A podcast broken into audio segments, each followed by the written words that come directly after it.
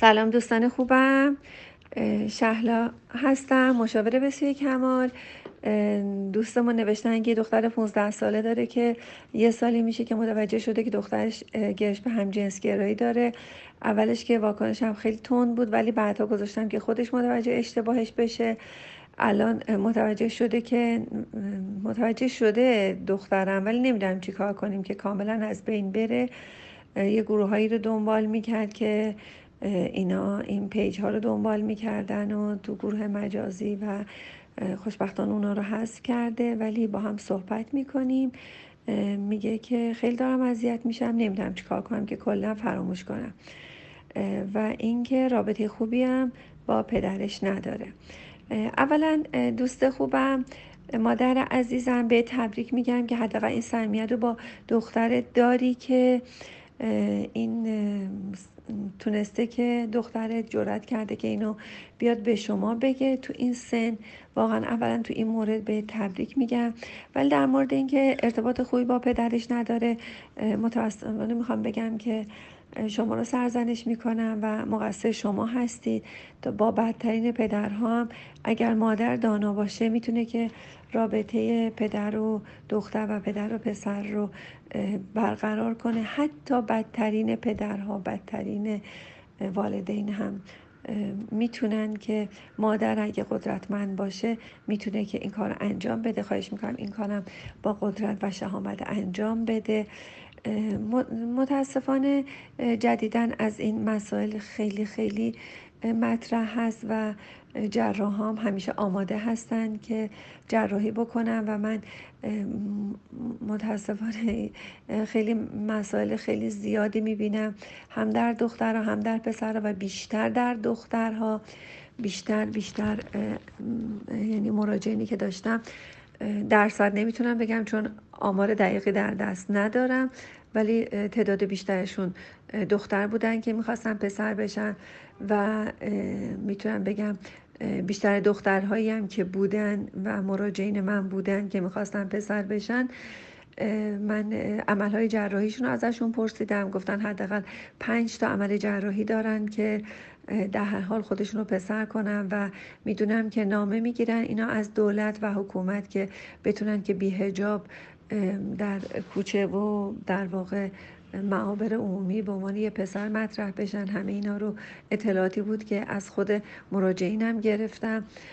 و اینکه می‌دونم که بیشتر بیشتر اینها یعنی واقعا می‌تونم بگم صد درصد اونایی که پیش من اومدند این مورد رو داشتن شاید مواردی هم باشه چون من آمار درستی در دست ندارم و همچنین آماری ما نداریم.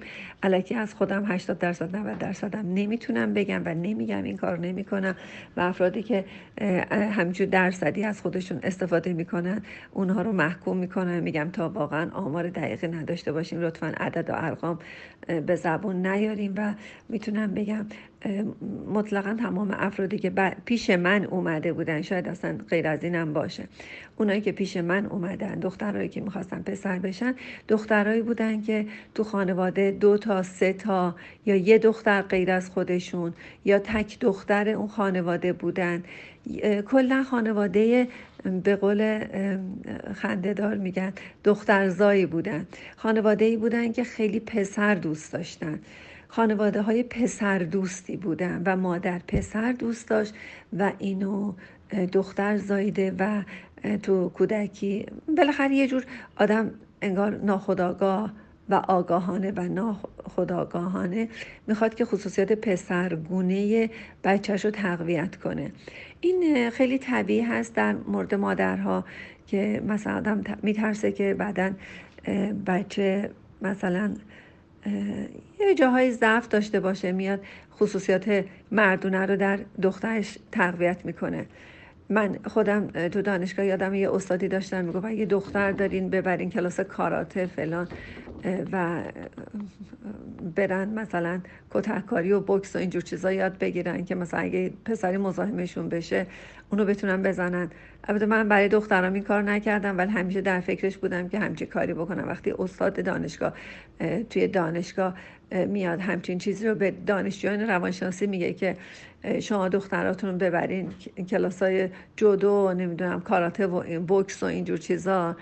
خب طبیعتا من دانشجو هم ترجیح میدم که دخترم رو ببرم و همچین چیزهایی رو یاد بگیره و اینکه واقعا گاهی وقتا انقدر ما استادانمون و خودمون و تحصیل کردهمون انقدر ضعیف برخورد می‌کنیم که فکر می‌کنیم اگر که مثلا طرف نیروی جسمی زیادی داشته باشه می‌تونه زور زیادی داشته باشه در صورتی که الان دنیای عقل و منطق و بالاخره علم و بالاخره یه بولدوزرم کار بهتر از یک مرد رو می‌تونه انجام بده. مثلا یک بالابر یه چیزای خیلی سنگین هست. این چیزی که یه مرد عادی می‌تونه برداره می‌تونه برداره. یه جل سقیل می‌تونه خیلی کارا دیگه بکنه و یه تراکتور و این و خیلی نیروی جسمی یه مرد یا پسر خیلی اساس واقعا زندگی رو تشکیل نمیده. و اینکه متاسفانه یه ذره به خودتون توجه کنید می‌بینید که خودتونم در خانواده دوست داشتین که پسر داشته باشید. و یک مورد من تو این یه سال اخیر داشتم که پسری که می‌خواست دختر بشه و در هر حال می‌خواد این جراحی ها رو انجام بده چون دیگه به 20 سالگی رسیده یا به 19 سالگی رسیده و مادر این همکاری رو همراهی رو باش نداشته و می‌بینیم که مادر دوست داشت که دختر داشته باشه. و بیشتر دخترها هستن که یه آسیب های بالاخره اجتماعی هست برای دخترها و ترجیح میدن که پسر بشن و می‌دونین که اینا در واقع یه جور مقتوع نسل میشن در واقع شما. اینا هرگز دیگه نمی‌تونن که بچه دار بشن و نسلشون ادامه بدن. حالا این که از یک مورد خیلی خوب بالاخره مهم و اساسی هست در واقع یه جوری سردرگمی هست برای اینا. توی اون هشت مرحله رشد روانی اجتماعی اریک اریکسون که تو مرحله پنجم هست که هویت در برابر سردرگمی مطرح میشه که از یازده سالگی تا پایان نوجوانی مطرح میشه. و این هویت در برابر سردرگمی خیلی مرحله بسیار مهمی هست در دوری نوجوانی که کودکان به کشف استقلال خودشون می‌پردازن. به عبارت دیگه خودشون رو چکار می‌کنن؟ حس می‌کنن. اونایی که از راه کاوش شخصی تشویق و پشتیبانی های خانوادگی یه جوری در خودشون سیر نمیشن یعنی از داخل سیر نمیشن این مراحل رو درست در واقع طی نمی‌کنن و این مرحله رو با حس استقلال و کنترل و نیز اون حس نیرومندی که درباره خودشون هست پشت سر نمی‌گذارن و متاسفانه این مسائل پیش میاد. و کسایی که نسبت به باورها و گرایش های خودشون همچنان نامطمئن هستند و یه اون مادره گفته مثلا من کاش پسر می آوردم یا بالاخره تو از خاله امه فک و فامیل بالاخره این برابر میشنوه یا صحبت هایی که راجع به دختر و پسر هست که پسرها اینجوری دخترها اونجوری. و اینجا هست که در برابر خودش و آیندهش که دیگه نامطمئن میشه و گمگشته همچنان میمونه. اریکسون سال 1963 بر این باور بود که کار بنیادی نوجوانان در به دست آوردن هویتشونه. یعنی یه یافتن یه جوابی به این پرسش که من کیم چیم کار می‌کنم؟ اریکسون میاد این بحران رو اسمشو می‌ذاره بحران هویت و اونو یه بخش جدای ناپذیری از رشد سالم روانی اجتماعی می‌دونه. و میگه که و معتقده که این دوره رو باید یه دوره نقش آزمایی دانست. یعنی آزمایش بکنه نقش هاشو که ببینه من پسر بشم بهتره یا دختر باشم بهتره. دوره ای رو که هر فردی شاید این رو با شکل دادن به مفهوم یک پارچگی از خودش. با رفتارهاش باورهاش دلبستگی های مختلف رو بخواد آزمایش کنه این برای همه ما بوده. من خودم هم که به خاطر میارم می‌بینم دو دوره راهنمایی این مرحله رو واقعا همه ما گذروندیم و وفاداری و نیرومندی من من تو این مرحله است. نیرومندی من مال این مرحله است که وفاداری یعنی خوشنودی از اهداف و شیوه کار و پایبندی نسبت به خودش و دیگران. پس وفاداری به چی میگن؟ یعنی که خوشنودی از اهداف و شیوه کارش. یعنی از کارهایی که می‌کنه و هدفهایی که داره خوشنود باشه نسبت به خودش و دیگران. این دیگه شکل شکل گرفتن وفاداری در واقع تو این مرحله است و شاید رسیدن به این خوشنودی رو به وسیله حل بحرانهای اعتمادهای بنیادین متاسفانه و خودگردانی که اینا باز برمیگرده به مرحله چی؟ پیشین باز هشت مرحله اریکسون ابتکار و سازندگی در مرحله پیشین. ببینیم به جای اینکه ابتکار و سازندگی داشته باشه در مراحل پیشین باز هم می‌بینیم که مرحله قبلی رو خوب نگذرونده و گذر موفقیت آمیز از مراحل باز سنین چیه پیشین هست که اون شخص می‌تونه که این فرایند شکلگیری یعنی این مراحل شکلگیری هویت رو در نوجوانی بتونه که به درستی چکار کنه طی کنه. به عنوان دو تا صفت نشان دهنده وفاداری در سین بالاتر هستند که در باورهای ایدئولوژیکی گروه های اجتماعی باورهای مذهبی سیاسی دیده میشن و این وفاداری یه چیز نیرومندیه که فرد رو در کنار گروه های مذهبی و اجتماعی نگه میداره. این وقتی این وفاداری نیست بچه ها به اون در, در واقع توی هویت هم یک موردی داشتن که می‌بینید که در سین بالاتر هم این داستان وفاداری حالا به همسر به زندگی به خانواده خیلی چیزها رو خوب نمیگذرونن و حتی حاضرن که همه چیز رو آسیب بزنن مبادا که مثلا مثلا یه عذرخواهی نکنن اینجوری بگم. حاضر نیست یه عذرخواهی بکنه حاضر تمام زندگیشو از دست بده. و دیروز یه فیلم خیلی قشنگی به نام بنفشه آفریقایی دیدم. این فیلم یه فیلم سینمایی ایرانی هست و توصیه می‌کنم که همتون اینو ببینید. و کل فیلم روی دو تا عذرخواهی در کل فیلم هست. دوست که اون دو تا عذرخواهی و معذرت خواهی و برگشتن کامل حس و حال اون هنرپیشه اول فیلم رو ببینید و ببینید که چقدر ما گم گشته هستیم چقدر از نظر هویت ما هم آسیب دیده هستیم.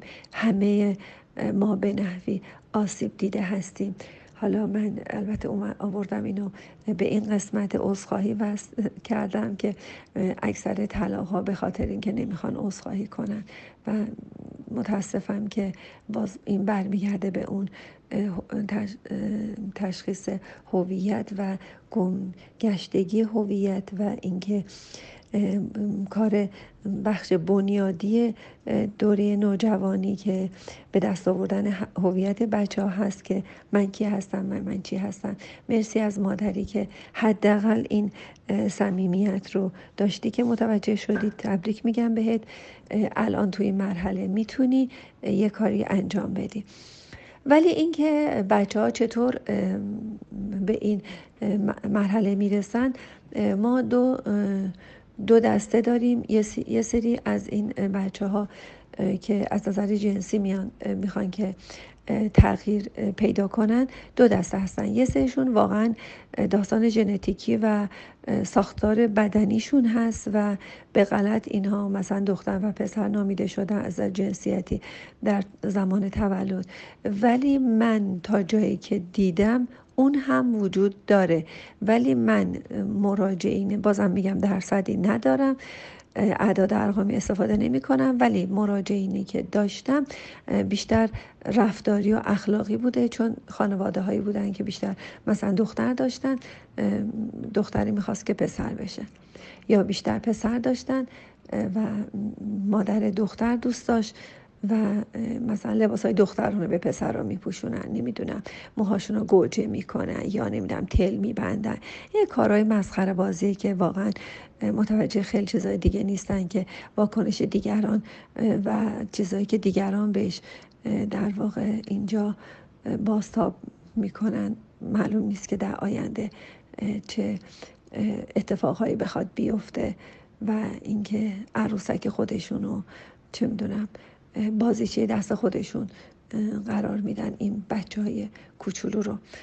باز هم متاسفم دوستم که مادر آگاهی بیشتری داشته باشن و ایشالا که بتونید که همه مراحل رو از اول از تولد تا یک سالگی از تولد بتونید که درست در واقع مراحل رو طی کنیم ولی هر جا هم اشکالی باز موردی بود مطمئن باشید که باز هم میشه که درمان کرد. حتی تو مراحل دوم سوم پنجم حتی تو مراحل هفتم هم میشه که هشتم هم میشه که ما خودمون باز خودشناسی کنیم و بتونیم که درمان بشیم.